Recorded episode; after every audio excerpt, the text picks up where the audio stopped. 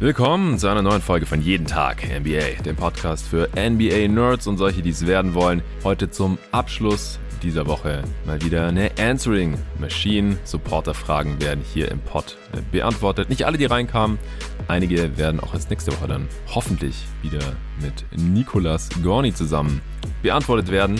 Aber einigen möchte ich mich hier heute in diesem Solo-Pod widmen. Wird eher ein kurzes, knackiges Ding. Ich habe mir so sechs, sieben, acht Fragen rausgesucht. Super coole Fragen dabei gewesen, auch auf die ich mich sehr gern vorbereitet habe, auf die ich jetzt mega, mega Bock habe. Heute geht es um offensive Effizienz in den Playoffs. Wird die im Schnitt eigentlich besser oder schlechter? Wie spielen die besten Teams der Liga eigentlich in der Offense? Also welche Plays oder Schemes nutzen die da hauptsächlich? Gibt es da Unterschiede? Welche Überraschungen könnte es in den Playoffs geben, im negativen wie im positiven Sinne in beiden Conferences? Das habe ich mir überlegt. Kann man irgendwas dagegen tun, dass ehemalige Stars in den letzten Vertragsjahren so überbezahlt sind, wie es teilweise der Fall ist, muss es ein Profi aushalten können, wenn er böse Spitznamen verpasst bekommt. Und wann habe ich eigentlich angefangen, Basketball tiefer zu begreifen? Wie kam das zustande und wie hat sich das angefühlt? Damit werde ich dann heute abschließen. Ja, los geht's gleich mit Playoff Offense. Aber kurz gibt's noch Werbung für den heutigen Sponsor, AG1.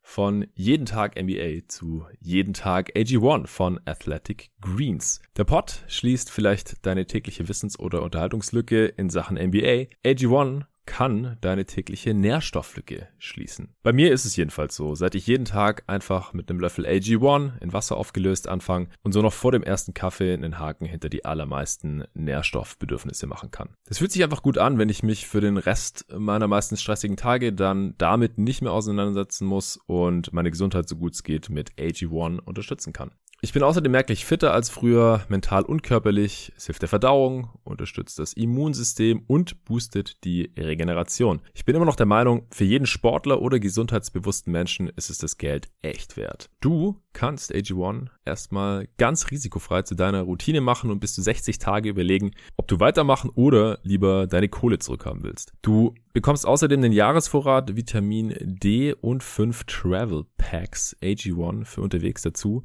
wenn du jetzt über meinen Link gehst. athleticgreens.com slash jeden Tag NBA. Wenn du also Bock auf die Morgenroutine nicht nur von meiner Wenigkeit, sondern von diversen Triathleten, Olympioniken, anderen Profisportlern, Fitness- und Gesundheitsexperten hast, dann probier's einfach mal aus. Du weißt ja wahrscheinlich, wie viel LeBron in seinen Körper investiert, also könntest du ein bisschen in seine Fußstapfen treten und dir und deinem Körper mit AG1 mal was richtig Gutes gönnen. Mit einem Abo bekommst du AG1 jeden Monat an die Haustür geliefert und das Abo kann natürlich jederzeit gestoppt werden. Also auf athleticgreens.com slash jeden Tag NBA gehen, Vitamin D3 und 5 Travel Packs mit abgreifen. Den Link dazu findest du selbstverständlich wie immer auch in der Beschreibung dieses Podcasts. So, das war's auch schon. Wir starten mit der Frage von Philipp Lang. Wie immer kamen alle Fragen über Stay. Ich habe dort einen Post abgesetzt, einen Fragenaufruf, den dann alle, die jeden Tag NBA monatlich finanziell unterstützen, ohne die es jeden Tag NBA auch gar nicht mehr geben würde. Die bekommen dann alle eine E-Mail-Benachrichtigung. Es gibt einen neuen Post, einen neuen Fragenaufruf und darunter können dann die Supporter ihre Fragen kommentieren. Ich habe mir die hier rausgesucht und eben auf heute diesen Solo-Pod und auf einem Pod, den ich nächste Woche mit Nico zusammen anpeile, aufgeteilt. Also wenn die Frage heute nicht beantwortet wird, dann wird sie wahrscheinlich nächste Woche beantwortet. Nicht traurig sein. Wir starten mit Philipp Lang. Äh, er schreibt, Servus Jonathan, ich hätte eine grundsätzliche Frage bezüglich der anstehenden Playoffs. Ging die offensive Effizienz in den letzten Jahren im Vergleich zur Regular Season eher nach unten, in Klammern mehr Halbfeld, besseres Scouting, Klammer zu, oder geht sie dadurch, dass tendenziell eher gute Offensiven auf dem Platz stehen, sogar nach oben? Und gibt es da einen Unterschied von der aktuellen NBA zu früheren Zeiten, zum Beispiel den 2000ern? Ja, super spannende Frage. Also ich bin immer sehr froh, wenn Fragen reinkommen, mit denen ich mich jetzt so wahrscheinlich gar nicht beschäftigt hätte oder wo ich schon immer mal vorhatte und aus irgendwelchen Gründen noch nicht gemacht habe. Und ich mich da dann so ein bisschen drin äh, vergraben kann. So habe ich sie auch gemacht und ich habe mir alle Offensive Ratings ab der Saison 2000, 2001 jeweils in der Regular Season und dann in den Playoffs angeschaut und die miteinander verglichen. Offensive Rating nochmal für die Hörer, die es gerade nicht auf dem Schirm haben, ist einfach, wie viele Punkte macht ein Team auf 100 Ballbesitze normiert. Also kein Hexenwerk, sondern schafft einfach nur eine bessere Vergleichbarkeit. Und dass Offenses seit dem Jahr 2000 immer effizienter geworden sind, nicht komplett linear, aber vom Trend her kann man das eben schon erkennen. 2000, 2001 hatten wir in der Regular Season noch ein Offensivrating von 103,0 und in der letzten Regular Season standen wir bei 112,3, also fast 10 Punkte mehr auf 100 Ballbesitze gerechnet. Das ist wie gesagt jetzt nicht äh, linear gekommen über diese 20 Jahre. Da gab es immer wieder ein paar Schwankungen und Sprünge drin, teilweise auch Regelveränderungen geschuldet, natürlich auch Veränderungen in den Skillsets in der Liga geschuldet. Zum Beispiel, dass einfach mehr Spieler werfen können, mehr Dreier genommen werden, dann auch mehr Dreier getroffen werden, als noch vor 20 Jahren und Dreier einen Punkt mehr geben und deswegen gibt es auch mehr Punkte auf 100 Ballbesitze.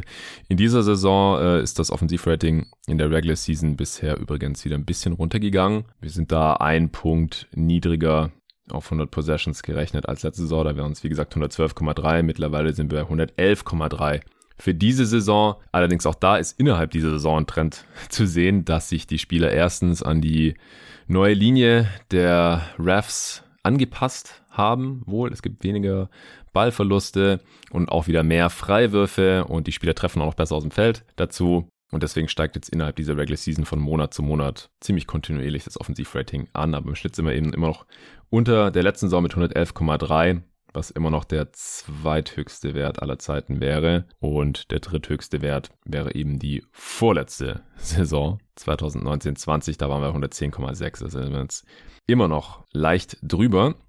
Ja, zurück zum Vergleich der letzten zwei Dekaden. Und man kann zusammenfassend sagen, dass es im Schnitt über diese 20 Jahre Sample fast genau gleich bleibt. Also es ist minimal bessere Offense in den Playoffs, 0,1 besseres Offensivrating als in der Regular Season im Schnitt. Also Offenses werden nicht ineffizienter oder Defenses effizienter, wenn man es umkehren möchte, in den Playoffs, falls das jemand erwartet hat. Defense ist auch nicht wichtiger als Offense, um in den Playoffs zu gewinnen. Das ist so ein bisschen ein Mythos, den ich hier im Pod immer wieder versuche zu widerlegen.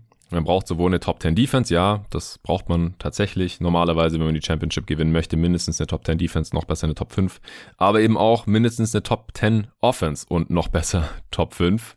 Es gibt ganz selten mal einen Champion in der modernen NBA in den letzten 20 Jahren, der an einem der beiden Enden des Feldes nicht Top 10 war in der Regular Season. Ja, da bestätigen ein, zwei Ausnahmen die Regel. Ein berühmte sind die Jacoby Lakers. Äh, während ihres Three Peats nach dem ersten Titelgewinn haben sie es in der Regular Season einfach ein bisschen schleifen lassen, hatten aber dann eben doch einen Schalter, der äh, vielen Teams oft angedichtet wird, aber den tatsächlich nur diese Lakers eben hatten, wo sie dann in der Postseason auf einmal wieder sehr viel besser verteidigt haben als noch in der Regular Season, wo sie keine Top 10 Defense gehabt hatten und die 2016er Cavs um LeBron die dann noch den Titel sehr überraschend gewonnen haben. 1-3 Rückstand in den Finals gegen die Warriors wieder aufgeholt haben.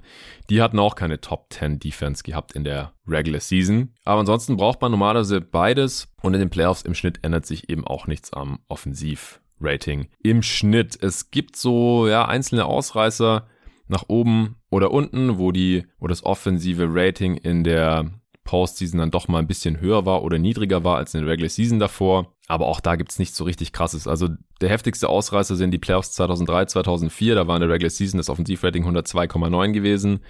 Und in den Playoffs ging es auf 98,8 runter. Ja, im Schnitt. Alle Playoff-Teams. Offensivrating unter 100 das äh, hat heute kein einziges Team mehr, egal wie mies es in der Offense ist. Selbst das übelste Tanking-Team macht mehr Punkte auf 100 Ballbesitze als damals die Playoff-Teams im Schnitt. Das war ein Abfall von über vier Punkten auf 100 Possessions. Richtig übel. Finals, Lakers, Pistons war das. Die Detroit Pistons haben dann gewonnen. Und daraufhin gab es ja dann auch die äh, Regeländerung. Handchecking wurde verboten in der Defense. Äh, heutzutage sieht man es wieder sehr, sehr oft.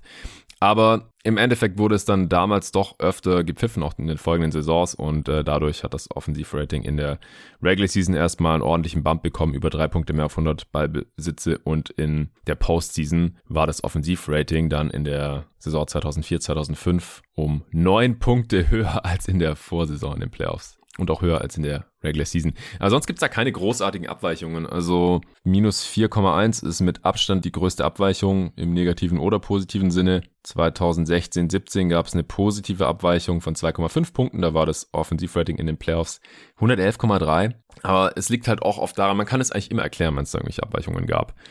Denn diese Playoffs Offensive Ratings, das ist ja eine sehr kleine Sample Size eigentlich im Vergleich zur Regular Season und es hängt halt sehr stark davon ab, welche Teams da wie viele Spiele machen. Welche Teams kommen wie weit und sind die eher eine Top 3 Offense und vielleicht nur eine Top 10 Defense oder umgekehrt. Ja, das beeinflusst dann das durchschnittliche Offensive Rating in den Playoffs natürlich sehr, sehr stark. Und 2016, 17 zum Beispiel sind eben die Warriors in die Finals gekommen und haben ja auch den Titel gewonnen.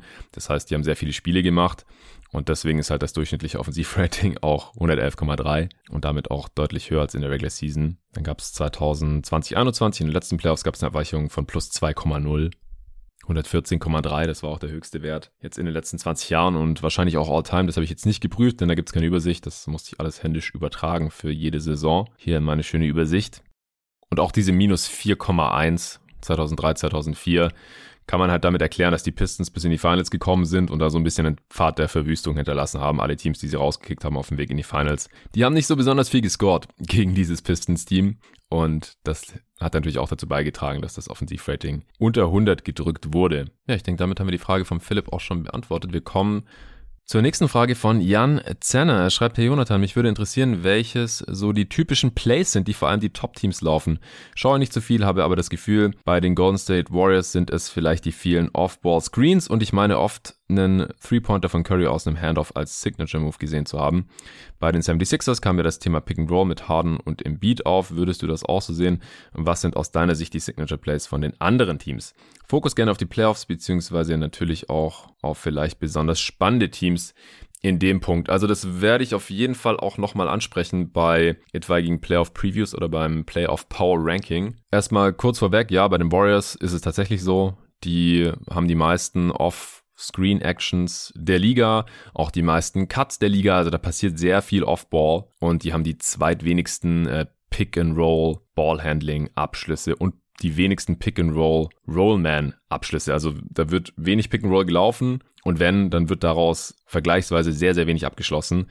Und das ist halt eine totale Antithese zu dem, was sonst in der Liga passiert. Dann die anderen besten Offenses und die Offense der Warriors ist eigentlich auch komplett eingestürzt. Ich habe sie ja trotzdem mal noch mit reingenommen, weil der Jan sie ja auch direkt angesprochen hat. Die sind alle sehr stark Pick-and-Roll lastig. Also es ist eigentlich schon fast interessanter zu gucken, was die Teams abseits des Pick and Rolls machen, aber ich werde es dir trotzdem noch ein bisschen erklären. Ich habe mir jetzt hier mal die Top, was ist denn das? Ich glaube Top 15 Offenses der Liga angeschaut. Na, Top 14. Ja, ich habe nämlich so Tiers gemacht. Ich habe fünf Tiers erstellt und innerhalb des Tiers sind immer Teams, die äh, im Offensivrating aktuell so auf einem Level sind und da dann halt geschaut, welche Plays machen diese Teams am öftesten, kann man auf Instat nachschauen und welche Plays machen sie auch im Vergleich mit der restlichen Liga verhältnismäßig oft und welche auch vielleicht sehr selten. Und dazu habe ich diese ganzen Teams natürlich auch schon sehr viel gesehen in dieser Saison und kann da noch so ein paar Worte zu sagen. Also, im ersten Tier, da sind die Utah Jazz und die Phoenix Suns. Die Jazz haben ja eigentlich schon die gesamte Saison über die beste Offense der Liga, teilweise auch mit riesigem Abstand. Mittlerweile sind die Suns da relativ nah rangekommen. Deswegen habe ich sie hier auf einem Level. Beide Teams sind sehr, sehr Pick-and-Roll lastig. Beide Teams haben viele Abschlüsse, wo dann der Pick-and-Roll-Ballhändler also namentlich sind das dann bei den Jazz eben Donovan Mitchell und auch Mike Conley und auch Jordan Clarkson. Die Spieler, die die meisten Abschlüsse haben. Also ein großer Anteil, so um die 20 Prozent ist es hier so bei den Teams, die viel, viel Pick and Roll laufen. Mehr als jeder fünfte Angriff im Schnitt schließt der Pick and Roll Ballhändler eben ab. Und normalerweise ist es halt ein Wurf oder eine andere, andere Art des Abschlusses ist es, gefault zu werden und in die Freiwurflinie zu gehen. Und die dritte Art eines Abschlusses ist ein Ballverlust. Das äh, ist das, was hier berücksichtigt wird. Dann beim Pick and Roll können natürlich noch andere Sachen passieren. Der Rollman kann angespielt werden und der macht den Abschluss. Da sind die Suns tatsächlich auf Platz 1 im Liga-Vergleich. Wundert jetzt vielleicht auch nicht mit einem Playmaker wie äh, Chris Paul oder auch Devin Booker, der eben den Rollman da dann gerne sucht und auch findet. Natürlich namentlich der Andre Ayton, äh, auch McGee oder Biombo, die da von der Bank kommen. Auch die Hawks suchen und finden gerne den Pick-and-Roll Rollman, äh, namentlich dann meistens eben Trey Young, der dann auf Clint Capella oder John Collins, der hat in der Starting gleich zwei gute Rollman als Finisher, die er da anspielen kann oder Okongu als Backup von der Bank. Das sind so knapp 10 Prozent 6, 7, 8 Prozent der Abschlüsse, also weniger als jeder zehnte Angriff, selbst bei den Top-Teams, was das angeht. Die lassen den Rollman da abschließen. Was mir noch aufgefallen ist, die Suns, die sind, was äh, ISO-Abschlüsse angeht, also wenn Spieler in die Isolation gehen, die Seite wird freigemacht für sie, dass sie eben ihren Gegenspieler one-on-one -on -one schlagen können oder halt ein Doppel geschickt werden muss. Aber wenn dann auch so eine ISO abgeschlossen wird, das passiert im Schnitt relativ selten. Die Nets haben die meisten ISO-Plays der Liga, zu denen komme ich nachher noch. Die sind, was die Offense angeht, im dritten Tier bei mir. Und die, die Suns haben aber die viertwenigsten. Also die machen eigentlich tendenziell jetzt in dieser Regular Season immer irgendwelche anderen Actions. Also entweder wird ein Screen gestellt auf den Ballhändler oder irgendwelche Off-Ball-Actions oder mal ein Post-Up für DeAndre Ayton. Aber ISOs gibt's relativ wenige und wenn, dann macht die normalerweise Devin Booker oder Chris Paul in der Crunch-Time. Aber der scoret auch meistens eigentlich aus dem Pick and Roll als Händler. Das machen die Suns am acht öftesten in der Liga. Dann äh, im zweiten Tier habe ich die Atlanta Hawks. Auch die sind, wie gesagt, sehr Pick-and-Roll-lastig. Als äh, Handler macht da natürlich auch Trey Young unfassbar viel, hat eine riesige Usage. Und die Hawks gehen am wenigsten in Transition. Nur jeder zehnte Angriff ist Platz 30 in der Liga. Das hatte ich so überhaupt nicht auf dem Schirm. Die, die Mavs übrigens, die ich auch noch im fünften Tier habe, die gehen am zweitwenigsten in Transition. Das war mir klar, aber dass die Hawks das so selten machen, hatte ich jetzt gar nicht auf dem Schirm gehabt. Aber auch hier, ja, drittbeste Offense der Liga, sehr Pick-and-Roll Händlerlastig, genauso die Memphis Grizzlies. Auch ihr häufigstes Play ist Pick and Roll Ballhändler, natürlich dann meistens mit Ja Morant, der da irgendwas draus kreiert und selbst abschließt. Aber die Grizzlies gehen am meisten in Transition von allen Teams, nee, am zweitmeisten nach den Charlotte Hornets die ich auch im äh, vierten Tier habe. Also Memphis im zweiten Tier zusammen mit Atlanta und den Milwaukee Bucks. Memphis hat die meisten Putbacks der Liga und sonst hat kein gutes Offensivteam so wirklich viele Putbacks. Ja, macht ja auch Sinn. Das ist oft ja so ein Play aus der Not geboren. Man hat nicht getroffen äh, und die Teams crashen dann die Boards. Vielleicht auch, weil sie wissen, dass ihre Mitspieler jetzt nicht so hochprozentig treffen. Das sind äh, jetzt von den Top 14 Offenses, die ich mir hier heute angeschaut habe, ist es bei keinem Team so wirklich relevant, außer bei den Memphis Grizzlies und die machen das am meisten von allen Teams in dieser Liga mit Steven Adams und Co., aber auch die ganzen anderen Spieler, die ständig die Offensiv-Rebounds, die Offensivboards da crashen. Und Putbacks sind natürlich hochprozentige Plays, genauso wie Transition. Die Frage ist halt, ob sie das in den Playoffs genauso durchziehen können. Dann die Bucks, wie gesagt, das dritte Team hier im zweiten Tier und insgesamt Platz 5 bei mir. Die meisten Abschlüsse der Bucks kommen aus dem Catch and Shoot. Aber das muss ja irgendwie kreiert werden, dass ein Shooter einfach nur den Ball fängt und abdrückt. Bei den Bucks natürlich so gut wie nur hinter der Dreierlinie. Und das passiert oft aus einer ISO oder einem Post-Up, dann natürlich meistens von Janis, vielleicht mal von Middleton, auch eine ISO. Pick-and-Roll-Ballhändler haben die ein bisschen weniger, weil sie einfach im Gegensatz zu den Grizzlies, Hawks, Jazz und auch Suns nicht so einen elitären Pick-and-Roll-Ballhändler haben. Also Janis geht halt lieber in die ISO, weil er halt auch fast immer ein Mismatch hat oder ins Post-Up und kreiert auch daraus dann eben sehr viel Catch and Shoot. Da haben sie die viertmeisten der Liga. In Transition gehen sie natürlich auch sehr viel. Das ist ihr zweithäufigstes Play und reicht eben insgesamt dieser Mix auch für eine Top 5 Offense. Also das ist hier das erste Team, das nicht so Pick-and-Roll-Händler abhängig ist wie die Top 4 Offenses dieser Regular Season. Aber die machen es auch noch relativ viel, natürlich. Und wenn es Janis Stärke wäre, dann wäre das sicherlich hier noch prominenter vertreten. Aber es hängt dann wirklich sehr stark eben vom Skillset ab der Superstars. Was passiert nach einem Pick and Roll? Oder wie oft nutzen die das überhaupt? Dann äh, Minnesota geht auch relativ viel in Transition. Am fünftmeisten in dieser Liga, machen auch viel aus dem Pick and Roll, schließen meistens die Händler ab und spielen da viele Catch and Shoot Abschlüsse raus und das ist auch ihr häufigstes Playtype tatsächlich. Also ziemlich abhängig da auch vom Shooting, das sie auch durchaus haben auf allen Positionen eigentlich. Ähm, Minnesota ist das erste Team im dritten Tier bei mir, dann kommt da noch Chicago und wie gesagt Brooklyn. Chicago läuft viel Pick and Pop. Ja, also wenn Teams Bigs haben, die schießen können, dann machen sie das natürlich auch oft. Chicago macht das am zweithäufigsten in der Liga nach den Denver Nuggets. Ja, auch nicht verwunderlich wahrscheinlich mit Jokic. Bei den Bulls ist es Vucevic und die drittmeisten Pick and Pops der Liga machen tatsächlich die Sixers, die ich noch im fünften Tier hier drin habe. Und ansonsten sind die Bulls auch ein sehr Pick-and-Roll-Händlerlastiges Team, was jetzt auch nicht weiter verwundert. Mit DeMar DeRozan, der da viel draus agiert. Oder auch Zach Levine, ja, ihre beiden Topscorer. Und die Bulls, was mir da noch aufgefallen ist, die sind auf Platz 30, was Handoffs angeht. Also, dass sich ein Spieler, meistens ein, ein Guard oder ein Perimeter-Spieler, den Ball abholt von meistens einen Big, der den Ball eben hält und der Abholer, der kehrt dann meistens um den Spieler herum, der den Ball hält, holt dabei den Ball ab und nutzt den Spieler, von dem er den Ball abholt, dann meistens noch so als Screen. Das ist ein Handoff und das machen die Bulls halt so gut wie gar nicht. Da braucht man auch gute Shooter für, weil sonst gehen die Defender einfach immer unten durch beim Handoff. Und das fehlt den Bulls ja so ein bisschen. Dann die Brooklyn Nets. Bei denen ist mir aufgefallen, dass die Playtypes ziemlich ausgeglichen verteilt sind. Wie gesagt, sie machen die meisten ISO-Plays der Liga oder Abschlüsse. Und das sind auch nur 12,5% aller Abschlüsse. Dahinter kommen dann schon die Bucks. Dann übrigens die Raptors, die hier nicht zu den Top Offenses zählen. Das häufigste Play der Nets ist allerdings Catch and Shoot, aber auch da nur 14%, was der niedrigste Wert der gesamten Liga ist haben halt einfach nicht so viele Spot-Up-Shooter. KD schießt oft aus dem Dribbling, Kyrie auch und der hat auch nicht so viel gespielt. KD war auch lang draußen, auch Harden ist kein Spot-Up-Shooter gewesen. Und wenn Simmons spielt, dann äh, wird die Zahl hier noch weiter runtergehen.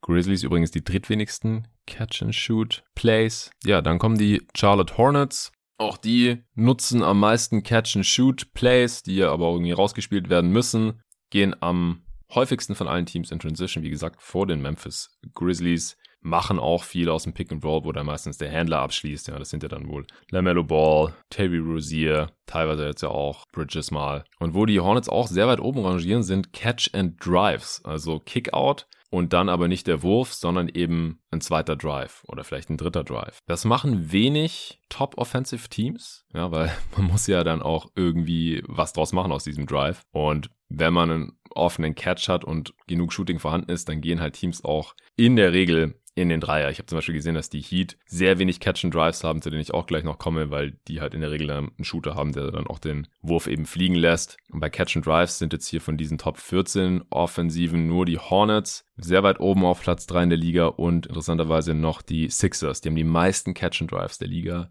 was auch so ein bisschen auf ihr Spacing-Problem eben hindeutet. Die Hornets machen am wenigsten, am zweitwenigsten Post-Ups in der gesamten Liga. Die Nuggets machen die zweitmeisten Post-Ups in der gesamten Liga. Wundert nicht. Das läuft dann natürlich in der Regel über Nikola Jokic, der ja auch der effizienteste Post-Up-Spieler von allen Spielern, die es einigermaßen häufig machen, der Liga ist. Wie gesagt, bei Pick and Pops führen sie die Liga an, was allerdings nur ungefähr jeder 20. Angriff oder so ist. Wenn, dann ist es halt in der Regel dann auch Jokic. Und Cuts. Da belegen die Nuggets natürlich Platz 3 in der Liga, denn da bedient dann in aller Regel der MVP eben seine Teammates, wenn sie irgendwie zum Korb schneiden. Bei Pick and Rolls sind die Nuggets auf Platz 30. Wundert auch nicht, denn Jokic, über den eben der Großteil der Offense läuft, ist kein toller Pick-and-Roll-Finisher. Da kann er andere Sachen viel, viel besser. Und deswegen machen die Nuggets eben offensiv auch oft andere Sachen. Und auch sonst haben die eben keine tollen Pick-and-Roll-Bigs. Dann Miami, die habe ich mit, mit den Hornets und den Nuggets zusammen hier in diesem vierten Tier noch. Die haben auch ein sehr interessantes offensives Profil. Wenn man sie spielen sieht, dann wundert es jetzt aber auch nicht weiter. Die machen, wie gesagt, auch viel aus dem Pick and Roll, wo dann aber der Rollman bedient wird. Das ist dann halt in der Regel Adebayo, weil der dann halt auch nochmal ein Threat ist, den Ball wieder rauszukicken, aber natürlich auch ein sehr, sehr guter Finisher ist. Die machen viel aus Handoffs, was auch gut klappt, weil die meisten Spieler eben einen guten Wurf haben, abgesehen von Jimmy Butler und Bam. Aber alle Rollenspieler drumherum sind Shooting Threats. Äh, die Heat machen viel aus Cuts, zweitmeisten Screen-Offs der Liga nach den Warriors. Also da ist viel Bewegung, viel Off-Ball-Stuff mit dabei sehr innovative und einigermaßen komplexe Offense auch, die da Eric Spolstra aufgezogen hat. Dann folgen die schon erwähnten Warriors im fünften Tier zusammen mit den Sixers und den Mavs. Die Warriors habe ich ja gerade schon beschrieben. Dann die Sixers auch sehr interessant. Zweitmeisten Post-Ups, ne, die meisten Post-Ups der Liga, sorry, vor den Nuggets. Da ist natürlich Joel Embiid höchstpersönlich für zuständig. Jetzt hat er natürlich auch Andre Drummond sein Backup der das äh, zu oft macht für sein Skillset, aber eben trotzdem noch getan hat. Dann haben sie die meisten Catch and Drives der Liga, wie gesagt, und die drittmeisten Pick and Pops auch dafür. Dürfte zum allergrößten Teil Joel Embiid zuständig sein. Das hatte ich ja in der letzten Folge mit Arne hier auch ein bisschen auseinandergenommen, dass er eben beim Pick and Roll auch relativ oft poppt. Und die Sixers hatten, das fand ich auch witzig, da spielt natürlich jetzt auch noch eine, ein großer Teil der Saison vor dem Harden Trade mit rein, aber sie haben die drittwenigsten Abschlüsse von Pick-and-Roll-Rollern, also ein Pick-and-Roll-Man, was in diesem Fall ja jetzt immer Joel Embiid ist, der das vorher halt sehr selten gemacht hat. Sie hatten halt auch keine so guten Pick-and-Roll-Spieler, aber nur die Warriors und Celtics machen das noch minimal weniger jetzt über die gesamte Saison gesehen, drei Prozent aller Abschlüsse, als die Sixers bisher. Ja, und Platz 14 im Offensivrating stand jetzt sind die Dallas Mavericks, kommen da langsam hoch und die meisten Abschlüsse der Mavs äh, sind, also das häufigste Playtype, nicht die meisten, das wäre über 50 Prozent, das ist natürlich nicht der Fall, sondern knapp jeder fünfte ist ein Catch-and-Shoot-Versuch, äh, meistens dann natürlich von äh, Luka Doncic kreiert oder von Brunson oder Dinwiddie jetzt. Sie laufen natürlich auch unglaublich viel Pick-and-Roll. Pick-and-Roll-Händler haben sie die siebtmeisten Abschlüsse der Liga, das ist dann halt in aller Regel eben wahrscheinlich Luka. In Transition gehen sie sehr selten im Vergleich. Also man kann nochmal zusammenfassend sagen, die meisten sehr guten Regular-Season-Offenses haben einfach einen sehr guten Pick-and-Roll-Ballhändler. Alles, was davon abweicht, dass das nicht das meistgenutzte Play ist, dass der Pick-and-Roll-Händler einen Abschluss sucht, das ist schon einigermaßen speziell und die meisten guten Offenses oder sehr guten Offenses, die machen auch sehr viel aus dem Catch and Shoot. Das heißt, die haben gute Shooter, die sich hinter der Dreierlinie positionieren, das Feld breit machen. Die Hilfe muss dann kommen zum Pick and Roll. Das kann man nicht Tour und Tour verteidigen dann in diesen Fällen. Dann rotiert irgendeiner weg von einem Shooter oder es muss durchrotiert werden in der Defense und am Ende ist ein Shooter frei bei einer guten Offense und der nimmt dann den Dreier. Deswegen sind das so die dominanten Plays. Und dann gibt's eben die Einzelfälle, die die Sachen ein bisschen anders machen. Die Warriors zum Beispiel, auch die Nuggets und die Sixers mit ihren dominanten Bigs oder die Bucks mit Janis, der kein klassischer Pick-and-Roll-Ballhändler ist, das mal machen kann, aber halt auch andere Stärken hat im Halbfeld. Dann Teams, die viel in Transition gehen oder Teams wie Memphis, die sehr viel ans offensive Brett gehen. Das sind dann schon die Ausnahmen eher. Oder auch wie die Heat, die sehr viel Stuff off-Ball machen. So, ich hoffe, das war eine gute erste Übersicht. Wie gesagt, ich werde das dann im Hinblick auf die Playoffs auch nochmal updaten und dann mir auch für die Matchups vielleicht ein bisschen genauer anschauen. Oder hier immer wieder erwähnen, auf jeden Fall im Pod. Ich fand das ganz cool, sich mal genauer anzuschauen und so ein bisschen zu kategorisieren. So, das waren jetzt auf jeden Fall auch die zwei aufwendigsten Fragen hier heute. Der Marlon Rönnspieß hat ein paar Fragen. Er hat geschrieben, Moin Jonathan, in deinen ersten Playoff Predictions bist du ja eher vom realistischen Ausgang der jeweiligen Serien ausgegangen. Doch welche Teams könnten sowohl negativ als auch positiv am meisten überraschen? Ja, auch interessant. Ich denke, Arne und ich haben es hier und da schon angeschnitten, aber ich werde es nochmal kurz raushauen. Im Westen positiv, da kann ich mir die Warriors natürlich vorstellen, wenn die alle fit sind. Draymond, dann äh, Curry, der sich jetzt am Fuß verletzt hat, nachdem ihm äh, Marcus Smart da drauf getreten ist ist wohl nichts Schlimmes, könnte auch vor den Playoffs wieder zurückkommen, aber das klingt ja schon nicht so ideal. Im Umkehrschluss heißt es ja, vielleicht kommt er auch nicht vor den Playoffs zurück und wer weiß, wie fit er dann ist. Und die Warriors ohne Curry sind natürlich total aufgeschmissen. Draymond war für ein Spiel wieder zurück. Clay, wissen ja alle, ist immer noch dabei, ins Team zurückzufinden. Wäre es natürlich cool gewesen, wenn die sich in den äh, Playoffs, äh, vor den Playoffs in der Regular Season noch ein bisschen einspielen können. Das können sie jetzt nicht. Die haben ein Spiel gemacht und dann hat sich Curry direkt verletzt. Deswegen, die müssen alle fit sein, rechtzeitig fit werden und dann traue ich denen natürlich alles zu. Dann kann es eine positive Überraschung werden, aber der Titelfavorit sind sie aktuell wirklich nicht mehr. Deswegen würde ich es eben dann schon als positive Überraschung ansehen wenn sie jetzt trotz allem noch den Titel holen können. Auch die Ausgangsposition wird wahrscheinlich nicht so ideal sein von Platz 3. Im Westen dann natürlich Clippers hatten wir angesprochen, wenn Kawhi und oder Paul George da fit werden, dann traue ich denen zu, dass sie sich die beste Ausgangsposition durchs Play-In verschaffen können und dann auch eine Runde gewinnen können. Das wäre jetzt schon eine positive Überraschung stand jetzt. Und auch bei den Lakers würde ich es nicht für ausgeschlossen halten, dass die eine Runde gewinnen können, irgendwie mit LeBron und AD im Monster-Modus. Und wenn sie dann eine richtige Rotation finden und alle Dreier fallen oder sowas, halte ich es nicht für ausgeschlossen, aber ich glaube da wirklich nicht mehr dran. Das wäre, glaube ich, mittlerweile schon so die Überraschung, die Lakers doch noch irgendwie in den Playoffs was Überzeugendes machen können. Dann im Osten können eigentlich fast alle Teams irgendwie positiv überraschen, weil alle eine Runde gewinnen können und ja, bei der Hälfte der Teams wäre es dann halt ein Upset, außer bei Chicago, die würde ich jetzt da schon jetzt ausnehmen. Ich hatte es mit Arne besprochen, aber alle anderen Teams, die wir beide in den Top 8 hatten, also von Atlanta über Brooklyn, auch Toronto, ich würde den allen zutrauen, ein, zwei Runden zu gewinnen. Wenn sie das richtige Matchup haben, wenn da alle fit sind, ich halte es nicht für ausgeschlossen. Also das könnte wirklich richtig, richtig krass werden und bei den anderen Teams na gut, die müssten halt mindestens eine Runde gewinnen, so wie es wir jetzt sehen, weil sie auch der Favorit wären in der ersten Runde. Aber alles darüber hinaus könnte halt auch schon eine positive Überraschung sein. Für die Celtics vielleicht sogar, wie Arne sie jetzt in die Finals getippt hat. Also für mich wäre das eine sehr positive Überraschung, ehrlich gesagt. Dann negative im Westen. Ja, weiß nicht, wären Erstrunden aus der Jazz gegen die Mavs noch eine Überraschung? Laut Twitter eigentlich überhaupt nicht. Da haben wir eine Umfrage gemacht im jeden Tag NBA-Account. Und da haben, ich habe es gerade nicht vor mir, aber irgendwie so 75, 80 Prozent für die Mavs gestimmt, glaube ich. Also kann ja dann wohl nicht mehr so eine große Überraschung sein oder Enttäuschung dann in dem Fall. Ja, die Warriors, falls sie nicht fit sind, wir hatten sie gegen die Nuggets jetzt im Matchup. Kann ich mir sehr gut vorstellen, dass sie da rausfliegen. Ist dann vielleicht eine Enttäuschung. Ich weiß es nicht. Memphis könnte auch gegen die Wets der Warriors dann in der zweiten Runde oder halt falls sie in der ersten Runde gegen die Clippers ran müssen und die dann halbwegs fit sind, das könnte dann halt auch schon ein Upset werden und dann für Memphis vielleicht eine negative Überraschung. Im Osten, wie gesagt, da könnte halt jeder in der ersten Runde irgendwie heimfahren. Siehe letzter Pot. Und also für vier, fünf Teams wäre das dann, glaube ich, schon eine negative Überraschung. Für die Bucks natürlich als amtierender Champ, für die Heat als First Seed, ja, für die Celtics dann und für die Sixers vor allem natürlich auch nach dem Trade jetzt. Wenn die in der ersten Runde heimfahren, wäre das natürlich ziemlich enttäuschend. Zweite Frage von Marlon. Beim MVP-Rennen war DeMar DeRozan bei dir in den Top 5, jedoch hast du ihn nicht beim Offensive Player of the Year genannt, obwohl sein Case ja tendenziell über die Offensive kommt. Welchen Rank nimmt er dort ein? Und ich bin mir sehr, sehr sicher, dass ich ihn da genannt habe, ehrlich gesagt. Ich habe sogar seine Stats da rausgehauen. Also ich bin mir sehr sicher, dass ich mit Luca über ihn gesprochen habe. Dann gab es noch eine Frage von Marlon, die werde ich mit Nico nächste Woche besprechen. Da ging es um äh, Shooting Guards und ihre Karrieren, wie wir die ranken würden. Da hat Nico Bock drauf. Kommt dann äh, Christoph Lersmacher schreibt, Moin Jonathan, ich wundere mich oft darüber, dass insbesondere ältere Spieler, die nicht mehr so gut spielen, so krasse Verträge haben, die sie nicht, in Klammern mehr, wert sind. Die Franchise, die einem Spieler so einen Vertrag geben, fehlt ein Wort wahrscheinlich, wird ein Leistungsabfall ab einem gewissen Alter ja bewusst sein. Warum werden dennoch solche Verträge gemacht? Gibt es in der NBA die Möglichkeit, Spielerverträge mit Auflaufprämien oder anderen Leistungsprämien abzuschließen, um einen Leistungsabfall finanziell abzufangen? Ja, das gibt's. Warum gibt's das nicht öfter oder warum äh, wissen das Leute wie der Christoph dann erst gar nicht?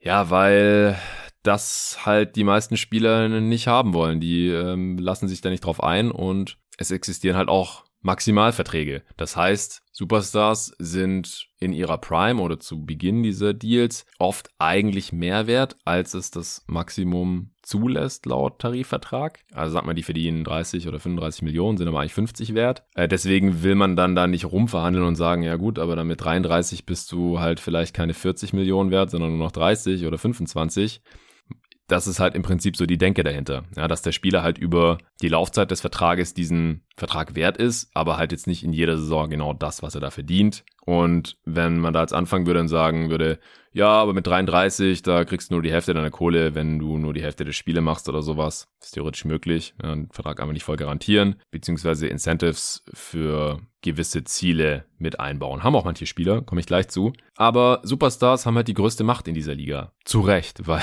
die meisten Fans schalten ja wegen denen ein und nicht wegen dem fünften Starter oder irgendwelchen Bankspielern. Und deswegen sollen die auch am meisten verdienen. Und wenn sie das nicht tun oder nicht alles rausholen, was sie theoretisch könnten, dann stehen die da halt normalerweise nicht zu. Ganz einfach. Und wenn Spieler sowas drin haben in ihren Verträgen, dann liegt es halt daran, dass die nicht die beste Verhandlungsposition hatten. Zum Beispiel Joel Embiid und jetzt auch Michael Porter Jr., die haben so Non-Guarantees drin, die an, also in den letzten Vertragsjahren, die halt an die Anzahl der Spiele gekoppelt ist. Bei Embiid war es so, weil er eigentlich nur eine Saison wirklich fit war oder gespielt hat, bevor er dann eine vorzeitige Verlängerung von seinem Rookie-Vertrag bekommen konnte. Und das war den Sixers dann verständlicherweise ein bisschen zu heiß. Der hatte die ersten zwei Jahre ja gar nicht gespielt. Und haben sie gesagt, hey, wenn es mit der Brücken hier nochmal schlimmer wird oder so und du nicht spielen kannst, dann bekommst du halt weniger Geld. Und da hat er halt zugestimmt. Und es war aber halt auch so, wenn ich mich recht entsinne, dass es relativ unwahrscheinlich war, dass die Hürde relativ hoch lag. Also er hätte quasi Sportinvalide werden müssen, um seine Kohle nicht zu bekommen. Bei Michael Porter Jr. hat es mich ja verwundert, dass auch bei ihm so viel Geld garantiert ist. ist. Bei ihm ist der Deal fast komplett garantiert und deshalb bei jemand, der schon zwei Rücken-OPs hatte und jetzt seine dritte gerade hatte, fand ich krass. Und das hat auch ein Jahr im Voraus, vorzeitige Vertragsverlängerung. Und selbst bei so einem Spieler, ja, da haben die Nuggets dann halt nicht den Mut gehabt, ihm zu sagen, hey, wir bieten dir an, dass das vierte Jahr nur zur Hälfte garantiert ist und das letzte komplett ungarantiert, es sei denn, du bist All-Star oder es sei denn, du hast irgendwie 70 oder mehr Spiele gemacht. Ja, die Verhandlungsposition, die hatten die Nuggets da offensichtlich nicht oder sie wollten das gar nicht erst verhandeln, weil sie den Spieler nicht verärgern wollen. Ich war schon positiv überrascht, dass es bei den Phoenix Suns geklappt hat mit Chris Paul. Bei dem ist es ja so, der hat eine Vertragsverlängerung über vier Jahre bekommen und zuerst war ja auch nicht bekannt, dass ein Teil davon nicht garantiert sein würde.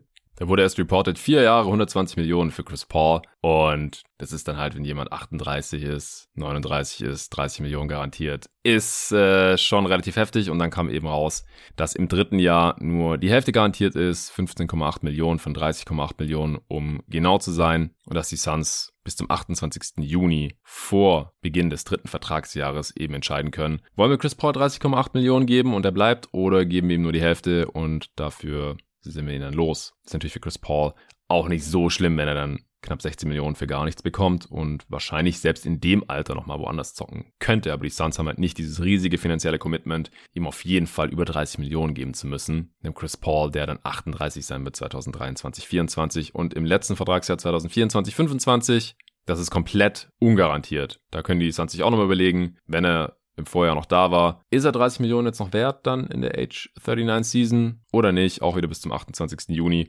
Also sowas existiert aber dann halt wirklich nur bei sehr alten Spielern schon. Ja, einem 32-jährigen Chris Paul konntest du sowas nicht anbieten. Und einem 37-jährigen LeBron könntest du sowas auch nicht anbieten, weil die haben einfach zu viel Macht und sagen dann, nö, mach ich nicht. Dann im Zweifel gehe ich woanders hin und hole mir da meinen Maximalvertrag ab, weil die Spieler halt wissen, dass sie das in der Regel entweder wert sind oder halt trotzdem von einem anderen Team angeboten bekommen, auch wenn es vielleicht grenzwertig sein sollte. Also man will sich da nicht verscherzen mit den Spielern, sie haben einfach diese Macht und deswegen gibt es leider, auch aus meiner Sicht, wenig solche Klauseln. Also ich meine, was heißt leider? Ich denke, man sollte vielleicht eine Lösung finden, dass Spieler denselben Betrag bekommen über die Vertragslaufzeit, was weiß ich, 200 Millionen über fünf Jahre, 40 Millionen pro Jahr im Schnitt und dass sie aber nicht am Anfang 35 Millionen bekommen und, und am Ende 45 Millionen, jetzt mal ganz grob, sondern dass man das vielleicht frontloaden kann, was halt bei Maximalverträgen nicht geht, weil die kriegen halt das Maximum für das erste Vertragsjahr und dann eben immer die maximale Steigerungsrate. Und beim eigenen Team, bei einem Max-Deal, können das halt 8% sein und deswegen verdienen die halt immer 8% mehr pro Jahr im Vergleich zum Vorjahr. Und wenn man das irgendwie umkehren könnte, ja, das ist halt aktuell nicht möglich, eben wegen der Deckelung durch die Maximalvertragsregelung, aber dass halt Spieler dann eher leistungsgerechter bezahlt werden und dass dann, was weiß ich, Westbrook eben im ersten Jahr, wenn er noch in OKC ist, seine 44 Millionen verdient und nicht im letzten Vertragsjahr oder vorletzten Vertragsjahr jetzt ja aktuell noch in LA, wenn er halt schon relativ washed ist, was mit seinem Skillset halt leider auch irgendwie absehbar war. Ja. Der war einfach immer sehr von seiner Athletik abhängig, natürlich auch vom Fit, das kommt jetzt gerade noch dazu und dass der Jumper halt sehr streaky ist und jetzt gerade auch gar nicht mehr fällt und so. Aber dass halt Spieler eher dann noch, wenn sie jünger sind und besser sind, die höchsten Gehälter haben und nicht zum Ende hin. Da müsste man vielleicht irgendeine Lösung finden. Ich weiß, dass es nicht ganz einfach ist, aber da wäre ich auf jeden Fall auch dafür. Ja, bleiben wir gerade beim Thema Westbrook. Wosch Kosidowski hat geschrieben, wie ist eure Meinung zum Thema Russell Westbrook? Muss ein Profi es aushalten können, wenn er einen solchen Spitznamen verpasst bekommt? Ich habe aktuell das Gefühl, dass sich die Sache immer weiter im negativen Sinne hochschaukelt. Die Fans und auch die Medien nennen ihn immer häufiger Westbrook. Er regt sich immer mehr darüber auf. Dadurch wird sein Selbstbewusstsein und sein Wurf nur noch schlechter und er wird immer mehr zu Westbrook. Wie kann er aus dieser Spirale rauskommen? Ja, das weiß ich nicht. Ich bin nicht Westbrooks Therapeut oder ich weiß auch nicht, ob er einen hat. Und ich kenne mich auch in äh, Psychologie, Sportpsychologie nicht so besonders aus. Ich habe das nicht studiert. Aber aus, aus meiner Sicht von außen jetzt als NBA-Fan seit 20 Jahren sage ich halt, das gehört dazu. Sorry, also in guten wie in schlechten Zeiten bekommt man halt Spitznamen verpasst. Das äh, können dann halt Sachen sein wie, was ich, Mr. Big Shot oder Big Shot Rob oder Big Game James oder jetzt halt auch Small Game James im Fall von Harden, wie wir im letzten Pod ja schon besprochen haben. Und ein Hörer hat danach auf Twitter geschrieben, dass es Small Games James heißen müsste, weil sich besser reimt. Ich habe es gar nicht verstanden, warum es Games sein soll, aber so funktioniert die englische Sprache halt auch nicht wirklich. Das heißt ja auch Big Shot Rob, nicht Big Shots Rob. Two Game Lead, Three Point Lead, ja, da kann man kein Plural verwenden. Und ey, es hieß halt auch Big Game James, deswegen heißt es Small Game James. Äh, zurück zum Thema Spitznamen. Ich glaube, die Spieler müssen sich halt bewusst sein, dass sie mit Basketballspielen Millionen und Abermillionen verdienen können, weil Fans sich dafür interessieren. So wird dieses Geld, so werden diese Unsummen generiert. Und dieses Interesse, das bringt natürlich positives Spotlight mit, das Westbrook ja auch schon erlebt hat, als er MVP wurde und in besseren Teams gespielt hat. Und natürlich auch negatives Spotlight mit, vor allem wenn man halt einen gewissen Status mal hatte und zu den Topverdienern, absoluten Topverdienern der NBA gehört und dann halt nicht entsprechend abliefert. Ja, dann ist man halt auch relativ schnell der Buhmann. Das muss den Spielern natürlich bewusst sein und klingt jetzt vielleicht sehr stark runtergebrochen, aber es hat mal ein schlauer Mann gesagt, that's what the money's for. Ja, natürlich kann man sich mentale Gesundheit oder was Westbrook auch gesagt hat, dass seine Familie dann da beleidigt wird und so, das ist natürlich uncool, gar keine Frage. Aber du musst kein NBA-Profi sein. Du kannst sagen, ich höre heute auf, dann kriegst du natürlich auch dein Geld nicht mehr. Aber das ist ja im Prinzip die Entscheidung, vor der NBA-Spieler stehen. Natürlich wollen die sich auch messen mit dem Besten und so weiter und so fort. Aber man kann halt nicht alles haben. Man kann nicht seine Ruhe haben und überhaupt nicht in der Öffentlichkeit stehen und niemand kennt einen und sich trotzdem mit dem besten Basketball der Welt messen und hunderte Millionen Dollar verdienen. Das funktioniert halt nicht. Entweder du bist ein Superstar und dann interessieren sich tausende und Millionen Menschen für dich und das, was du tust und werden das auch kommentieren, weil das halt dazugehört auch im Sport und werden dich bejubeln und dich ausbuhen. Also ich, ich kann da sonst jetzt gerade auch nichts mehr dazu sagen. Wie Westbrook aus der Spirale rauskommt, das, das kann ich hier von Berlin aus nicht beurteilen. Da muss er sich, wenn es wirklich ein Problem ist für ihn, wahrscheinlich professionell helfen lassen. Und klar, ich meine, es ist sein Nachname und er wird dann irgendwie verunglimpft und das ist ja irgendwie sein Hauptproblem und wie soll er es seinen Kindern erklären? Wie gesagt, also Spitznamen sind, sind halt Spitznamen. Es, es gehört aus meiner Sicht irgendwie dazu, da muss man drüber stehen und die meisten Spieler schaffen das ja auch. Das Ding ist halt, wie gesagt, Westbrook tut mir gerade aktuell sehr leid. Ich habe auch keine Lust mehr, über ihn herzuziehen oder über sein Game. Dazu wurde eigentlich mittlerweile alles gesagt. Es läuft wirklich mies für ihn. Es ist halt ja auch nicht nur für die Lakers oder für LeBron ein mieser Fit, sondern halt auch wirklich für ihn in, in Washington lief es noch viel besser. Das war eine bessere Situation für ihn persönlich als Spieler. Nicht für die Gewinnchancen. Na gut, im Endeffekt macht es keinen großen Unterschied wahrscheinlich dieses Jahr. Aber da, da sah er auf jeden Fall sehr viel besser aus. Und da wurde auch nicht ausgebuht. Und Westbrick, den Spitznamen gibt es natürlich seit Jahren, weil er noch nie so der allersicherste Shooter war natürlich. Aber das war natürlich nicht annähernd so ein, so ein Thema wie jetzt aktuell. Ist schon eine üble Situation für ihn gerade, aber er ist nicht der erste Sportler, der in dieser Situation ist. Und wie gesagt, theoretisch bestünde für jeden Spieler die Möglichkeit, sich aus dieser Situation zu entfernen. Es gibt Spieler, die schon gemacht haben, wie Larry Sanders zum Beispiel. Der hat auf Geld verzichtet und hat nie wieder Basketball gespielt. Ist natürlich dann auch eine krasse Sache, aber da würde ich niemanden für verurteilen. Macht halt fast nie jemand, weil dann andere Sachen wahrscheinlich im Endeffekt doch wichtiger sind will ich auch gar nicht weiter beurteilen, sondern zur letzten Frage kommen. Die hat der David Bauer eingeschickt, äh, hat aber drunter geschrieben, dass sie von Nico, seinem zwölfjährigen Sohn, stammt. Der hat gefragt, mit wie vielen Jahren beziehungsweise wann hast du angefangen, Basketball tiefer zu begreifen? Taktik, Empty Stats, Analytics etc. Und über welche Medien kam die tiefere Erkenntnis und wie fühlte sich das an? Sehr interessante Frage, muss ich sagen. Und mit zwölf habe ich mir über sowas mit Sicherheit noch keine Gedanken gemacht. Da wusste ich gerade mal, wer Shaq und Kobe und Michael Jordan sind und noch nicht so viel mehr aber waren vielleicht auch noch andere Zeiten. Also ich habe mir da meine Gedanken gemacht und es war auf jeden Fall eher ein Prozess als jetzt irgendwie ein bestimmter Zeitpunkt. Und es hat sich eben geändert, dieses tiefere Basketballverständnis, als ich angefangen habe, als selber primäre Quellen zu nutzen. Also nicht nur Zeitschriften zu lesen oder Kommentare von Spielen zu hören. Podcast gab es damals noch gar nicht, so Mitte der 2000er Jahre. Zumindest nicht über die NBA oder dass ich die kannte. Also ich habe im Prinzip damals nur Artikel gelesen und einfach anderen Leuten geglaubt, was sie geschrieben oder gesagt haben in den Medien. Und bin dann aber über Internetforen vor allem halt auch selber auf Stats-Seiten aufmerksam geworden, habe mir da selber Sachen angeguckt, habe in diesen Foren auch Teamfans, die wirklich jedes Spiel von ihrem Team sehen, kennengelernt und dann halt Sachen von denen wiederum gelesen, deren Analysen, deren Sicht der Dinge, mit denen diskutiert, halt dann viel mehr darüber erfahren als von Journalisten oder Kommentatoren, die halt alle 30 Teams im Blick haben müssen. Bei mir selber ist es ja auch so, ich kann nicht so viel über die Orlando Magic wissen oder die Oklahoma City Thunder wie ein Hardcore-Fan, der sich alle Spiele von denen anguckt, weil das mache ich halt einfach nicht. Das geht nicht. Ich kann mich von allen 30 Teams alle Spiele angucken. Und dann, was auch geholfen hat, ist natürlich selber so zum Hardcore-Nerd zu werden, indem man viel, viel, viel NBA-Spiele schaut und dann darüber diskutiert oder vielleicht auch selber von einem Team so ein Fan wird und von denen alle Spiele schaut und dann wiederum mit anderen darüber zu diskutieren, die alle Spiele von diesem Team gesehen haben und das alles verfolgen und dann die Sachen vielleicht trotzdem noch anders sehen und halt zu gucken, woran liegt das, ja? Wie funktioniert Basketball-Analyse überhaupt in der Tiefe? Und diese Diskussion und das Argumentieren, das hat mich extrem weitergebracht. Ich finde es echt schade, weil auf Twitter wollen viele heute ja gar nicht mehr diskutieren. Die finden es sogar komisch, wenn man diskutieren will. So, was will denn der von mir? Lass mich doch in Ruhe. Ich will doch hier nur schreiben. Aber nur so lernt man dazu. Andere Standpunkte verstehen, Gegenargumente überlegen, diese Argumente testen in Diskussionen überzeugen, überzeugen lassen gehört natürlich auch mal dazu, jetzt nicht immer auf irgendwelchen Hügeln sterben, nur um Recht zu behalten.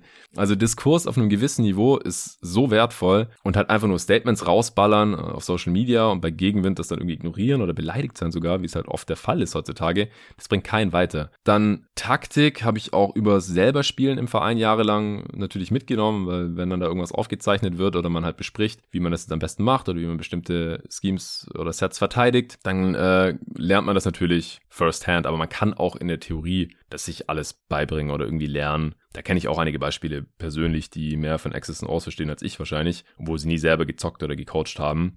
Ja, und wie sich das anfühlt, also ich ich hatte da irgendwie so drei Phasen dann mit der Zeit, habe ich mich dann heute dran erinnert. Die erste Phase war halt so als, als Casual, so als Teenie am Anfang. Ich wollte überall mitreden und mitdiskutieren und meine Meinung raushauen und habe gedacht, ich, ich weiß alles, ich kenne ja jeden Spieler und so und kenne alle Teams. Aber je mehr ich mich halt dann damit beschäftigt habe in der Tiefe, das war dann so mit weiß nicht, 17, 18, 19, 20 vielleicht, da war ich im Ich weiß, dass ich nicht weiß Modus und habe auch erstmal eine Weile dann weniger geschrieben online und auch weniger diskutiert, mich eher zurückgehalten und einfach nur für mich so reflektiert ein bisschen und auch manchmal dann ewig mit mir selbst diskutiert, bevor ich was rausgehauen habe, weil ich einfach gemerkt habe, so, man weiß eigentlich relativ wenig über diese Liga mit ihren 450 Spielern und 30 Teams und es gibt so viele Spiele. Das habe ich halt erst bemerkt, als ich mehr über diese Liga und über Basketball und über Basketballanalyse erfahren habe. Und das habe ich eigentlich bis heute auch noch mitgenommen und behalten, wo ich mich hauptberuflich und jeden Tag die meiste Zeit damit beschäftige, das NBA-Geschehen zu analysieren, wenn ich denke, ich kenne mich da nicht zu 100% aus oder ich habe nicht genug Zeit investiert in dieses Team oder in diesen Spieler oder in diese Ereignisse. Deswegen halte ich da jetzt lieber die Klappe oder beantworte jetzt diese Frage nicht. Oder ich frage jemanden, von dem ich weiß, dass er eben diese Zeit investiert hat oder dieses Spiel gesehen hat oder diesen Spieler oder dieses Team mehr gesehen hat als ich und genug gesehen hat, dass er mir was drüber sagen kann. Dann kann ich mit dem vielleicht mich ein bisschen drüber unterhalten und dann vielleicht euch hier im Podcast erzählen oder so. Oder ich entscheide mich halt dagegen, ja. Also so lief das bei mir so ungefähr ab. So, das soll es auch gewesen sein für heute. Vielen Dank für alle Fragen. Danke natürlich auch an AG1 fürs Sponsoren dieser Folge. Die restlichen Fragen gibt es dann höchstwahrscheinlich in der nächsten Woche zumindest ist geplant. Nico ist gerade noch im Health and Safety Protocol. An dieser Stelle gute Besserung und bis zum nächsten Mal.